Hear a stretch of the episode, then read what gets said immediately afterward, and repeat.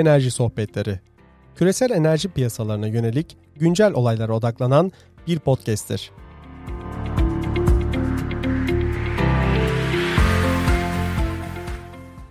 Herkese merhabalar. 3 Nisan Cumartesi gününden yine hep birlikteyiz. Barış abiyle birlikte enerji sektöründe bu hafta neler olmuş, hangi gelişmeler olmuş onlara bakıyor olacağız. Ama öncesinde, yayın öncesinde de konuşuyorduk. Barış abi bu hafta bir 1 Nisan kurbanı olduğunu benimle paylaştı. Senden ricam detaylarını paylaşırsan abi hep birlikte dinleyelim tekrardan. E, literatürde sazanlık dediğimiz haberi görünce atlama üzerine kurulu Eee, ya, ama Volkswagen'in kendi açıklamasıydı ve 1 Nisan değildi. Yanılmıyorsam 30 Mart'tı.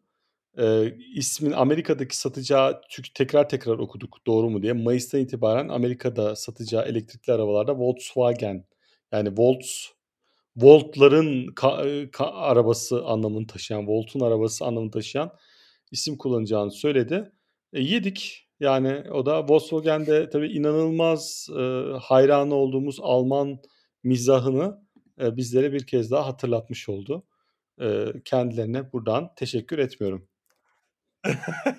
Yani, eee, açıkçası bazı şakalar hakikaten çok ciddi yapabiliyorlar. Eee, inanma noktası ben bilmiyorum yani hakikaten ha kim olsa inanırdı diye düşünüyorum Ya, açıkçası. biraz Eee bi biraz Alman mantığını gösteriyor. Şimdi şaka olacak bir şeyin biraz daha, eee, i imkânsıza yakın bir şey olması lazım. Şimdi Almanların gözünde Volkswagen'in böyle ismini bile Volkswagen yapacak şey imkânsız bir şey. Yani bu hayatta olmaz ki bu zaten şaka. Herkes inan yani nasıl inanabilirler falan modundalar. Herkes ya Volkswagen bu sefer gerçekten elektrikli arabaya hani kendini adadı. Ulan bak görüyor musun? İsmi de değiştiler falan diye düşündü ve demek ki neymiş? Almanların düşünce yapısıyla bizimki çok farklıymış. Ama bir de biliyorsun Volkswagen'in yani Alman grubunun bu, eee, emisyon skandallarından sonra, eee, yani çok da şey olmadı açıkçası. Geçmişinde problemler var olduğu için ben de çok şaka olarak algılamazdım bu durumu yani onu söyleyebilirim. Amerika'dan oradan buradan pek çok kişi ya Wall Street Journal düzeltti. Wall Street Journal düzeltmeseydi, eee, bayağı büyük tartışma devam ediyordu yani.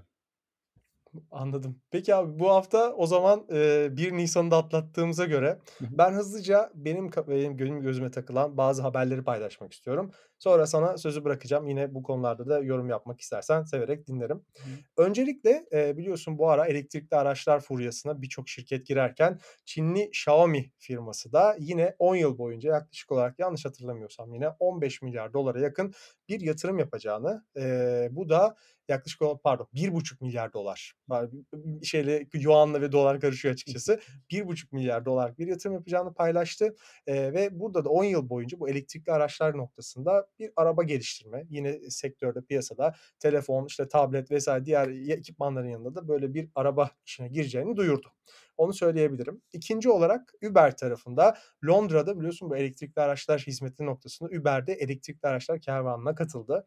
Yine, eee, sadece şu anda Londra'da başlasa da önümüzdeki günlerde bu 2025 Londra hedefleri var, işte iklim değişimi noktasında da. Orada da yaygınlaşacağını görüyoruz diyeyim ve son olarak da EPİAŞ, geçtiğimiz bu hafta içerisinde belki onu da tartışırız seninle, bir, genel kurul, toplantısı yapıldı. Genel Müdürü Ahmet Türkoğlu 2021 yılında tabii hepsinden paylaşmayacağım ama Ar-Ge tarafında $5.300.000.000'lik yatırım yapılacağını, bu noktada, yapılacak çalışmalardan bahsetti diyeyim ve hızlıca sözü sana bırakayım. Evet, çok teşekkürler. Bu haftanın bence en önemli olayı bu Biden'ın açıkladığı Amerikan iş istihdamı, Amerikan işleri konulu paketti. Bu paket sadece şu anda açıklandı. Eee, çünkü kongreden geçmesi gerekecek. Kongreden geçecek ama biraz tabii, eee, altında tartışmalar var. Bu Biden'ın paketinde neler var neler? Eee, gördüğümüz kadarıyla, eee, yolların düzeltilmesi, temiz su, sağlanması. Özellikle burada Amerika'da son dönemde gördüğümüz bu şeyi atlamamak lazım. Bizde bir Amerika, Amerika anlayışı var ama Amerika'nın da kendi içinde faksiyonları var. Pro progressive'lerin bu, eee, Alex Ote Ocasio Ocasio-Cortez'in Cortez'in başını da çektiği veya içinde de olduğu diyelim. Bu progressive'lerin Demokrat Parti içindeki, eee, tutumuyla ilgili de bir tartışma var. Çünkü pakette işte 30.000 gigawatt'ın üstünde, eee, rüz offshore rüzgâr da gelecek. İşte $170.000.000'lık elektrikli araba ve altyapıları, işte, eee, dizel otomobiller, o şey pardon, dizel otobüsler değişecek gibi birçok, eee, konu gündeme geliyor. Ayrıca burada Amerika'daki teşvik anlamına gelen bu yenilenebilir enerji standartları, temiz enerji standartları da aynı şekilde devam edecek. Tabii Biden'ın buradaki vurgusu, eee, özellikle bu vurgu çok yapılıyor. İyi ödeyen Amerikan, eee, iii, sendikalı işleri, good paying, eee, union jobs diye geçiyor. Eee, diğer vurgularsa baktığımızda bu daha daha iyi, Amerika geri geliyor ama daha iyi bir şekilde geri geliyor şeklinde belirli argümanları var. Şimdi bu çok tartışıldı. Özellikle Leah Stokes, Jesse Jenkins, diğer, eee, Twitter'dan tanıdığımız bu ne diyelim, Amerika'daki iyi üniversitelerdeki hocalar da bunları şöyle eee, bunları tartıştılar. Pek çok kişi çok beğendiğini söyledi. "Harika." dedi, "Çok iyi." dedi. Baktığımız zaman da, eee, Avrupa Birliği'nin Temmuz'daki bu eee, geri kalkınma planında $645.000.000'dı. Bunlarınki $1.1 trilyon. Almanya'nınki $47.000.000'dı. Güney Kore'ninki $39.000.000'dı. $1.1 trilyon Amerika buna ayıracak. Şimdi ben, eee, ben samimi söyleyeyim, hani, dizel otobüslerle, şarj noktalarıyla büyük bir enerji dönüşümü ben görmüyorum. $1.1 trilyonun bu şekilde harcanmasına bir şey diyemem. Eee, ama tabii inovasyon alanında harcadıkları para çok yüksek. Bu gerçekten inanılmaz rakamlar var inovasyonda fakat inovasyon bir 5-10 yıl geriden geliyor. Bu sebeple Biden'ın bu politikasının, eee, eğer kongreden geçerse nasıl görüneceğini tabii ben de merak ediyorum. Şimdi bir diğer nokta da şu, eğer bir karar açıklanmışsa bu kararla ilgili diğer görüşleri duymak lazım. Eee, Çinli Global Times ki devlet medyası burada ciddi eleştirileri var. Ya, işte, bununla bir yere gidilmez.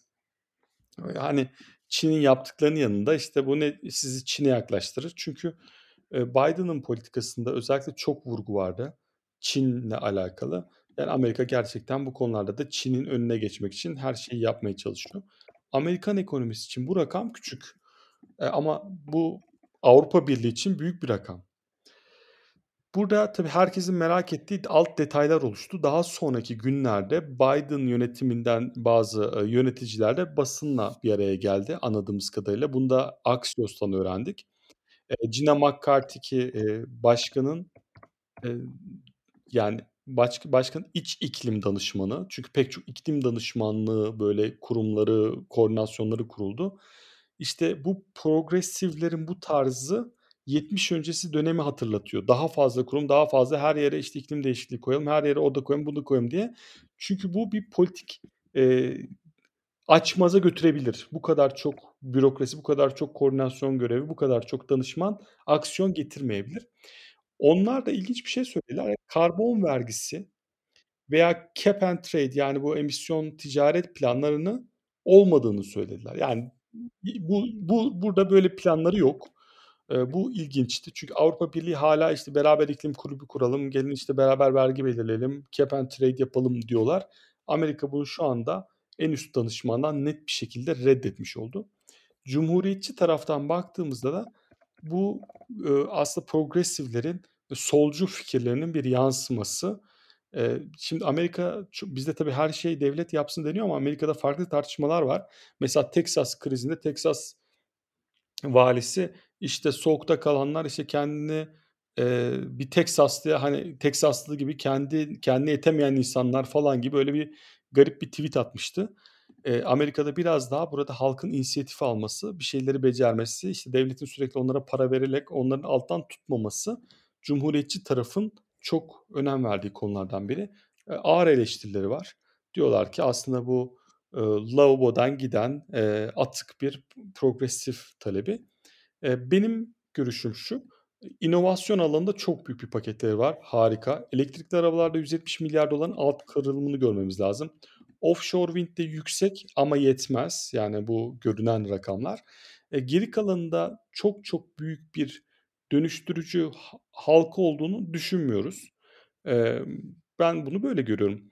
Şimdi bir diğer nokta, Amerika'dan başlayayım, sonra diğer konulara geleyim. Eee, Amerika'da bu da mahkemelerde dava açılıyordu. Petrol şirketleri bu iklim değişikliğinden sav sorumlu, sorumlu diye. Eee, burada bir temyiz eee, buradaki bir ma mahkemede appeals, aaa, mahkemesinde, yani bu, ııı, 2'nci derece mahkemeye, Second Circuit'ta sen şöyle gidiyorsun, ııı, eee bir karar alındıktan sonra itiraza gittin, itiraz mahkemesi, şimdi Türkçesini söyleyemedim kusura kalmayın. Eee, o itiraz mahkemesi diyor ki, "Ya," diyor, "bu diyor uluslararası bir problem. Dolayısıyla" diyor, "bu sen bunu eyalet yasalarıyla çözemezsin." diye bu kararları reddetti. Yani Amerika'da böyle çok taraflı farklı şeyler var. Eee, 2'nci olarak bu hafta aslında takip ettiğimiz Archegos skandalı ve Greensill, İngiltere'de Greensill'in batmasından sonra devam edenler var. Bu Greensill ayrı bir konu, Archegos ayrı bir konu. Greensill skandalında Sanjeev Gupta, bunun metal şirketi vardı. Bu Liberty Commodities, eee, bunun British Steel'de kurtardığı falan söyleniyordu. Ama bunlar bir patent almışlardı. Böyle özel bir, işte, emtia ticaretini, işte, eee, kredilendirme konusunda ki bu çok, yani, patentlenebilir mi? Bu da tartışma konusuydu.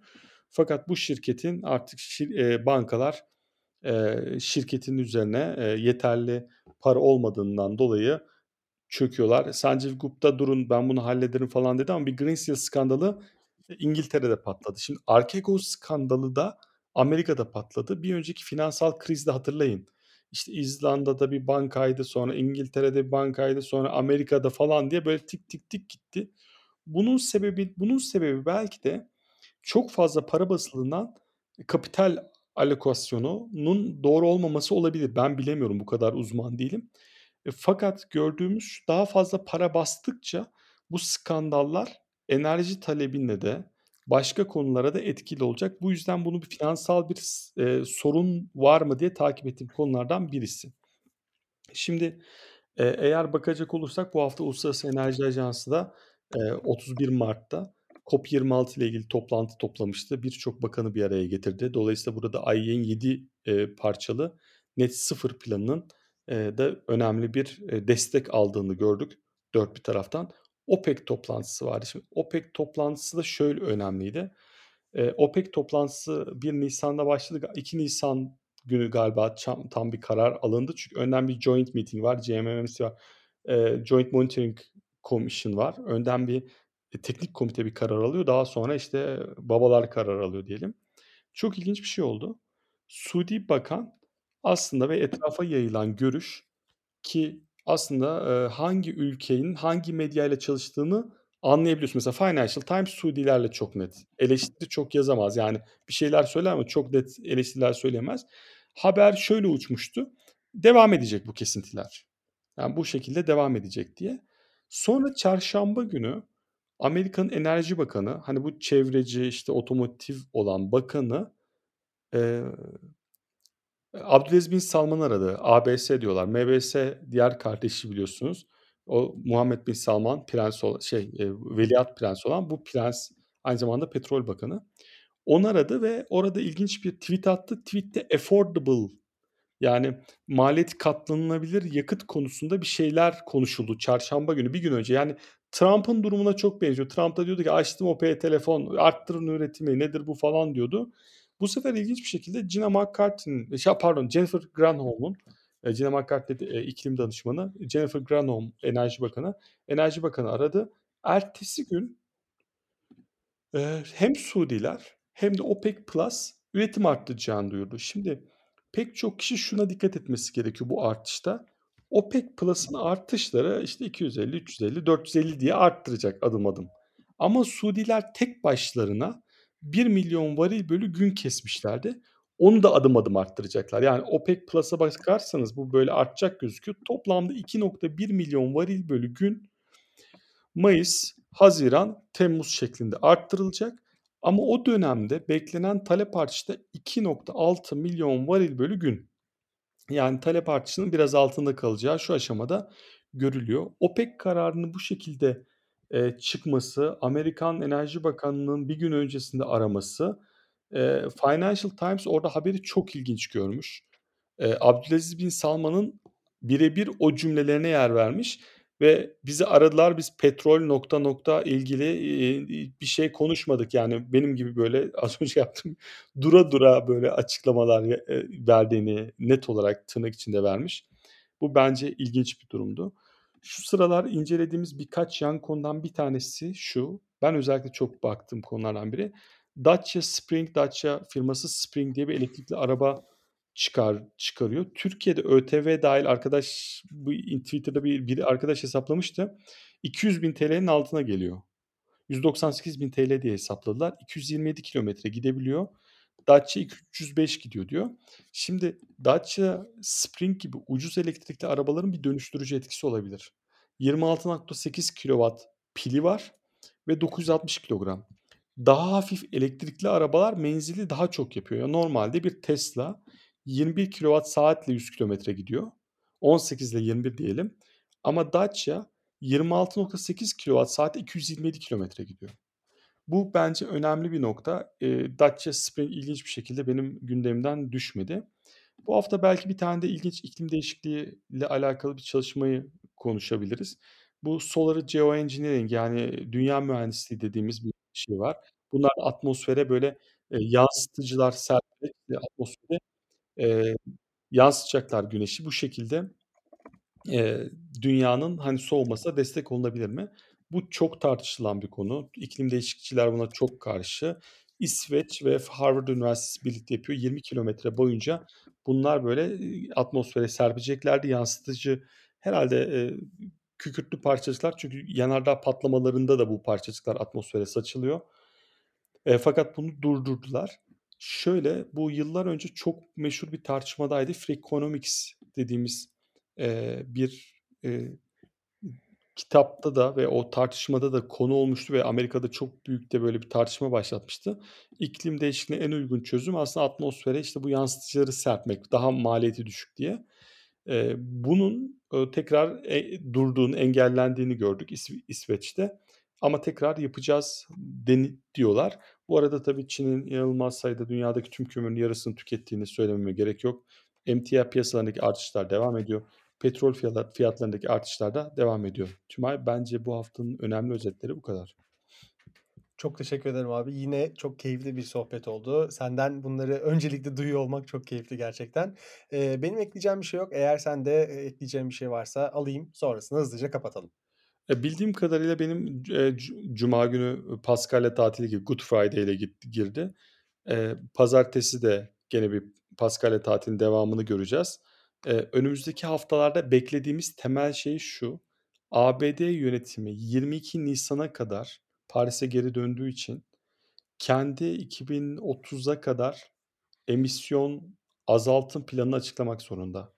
Bir sonraki beklediğimiz rapor bu deyip bitireyim. Çok teşekkür ederim. Dediğim gibi gelecek hafta yeni bir enerji sohbetlerinde daha görüşüyor olacağız. Hoşça kalın, kendinize iyi bakın. Teşekkürler.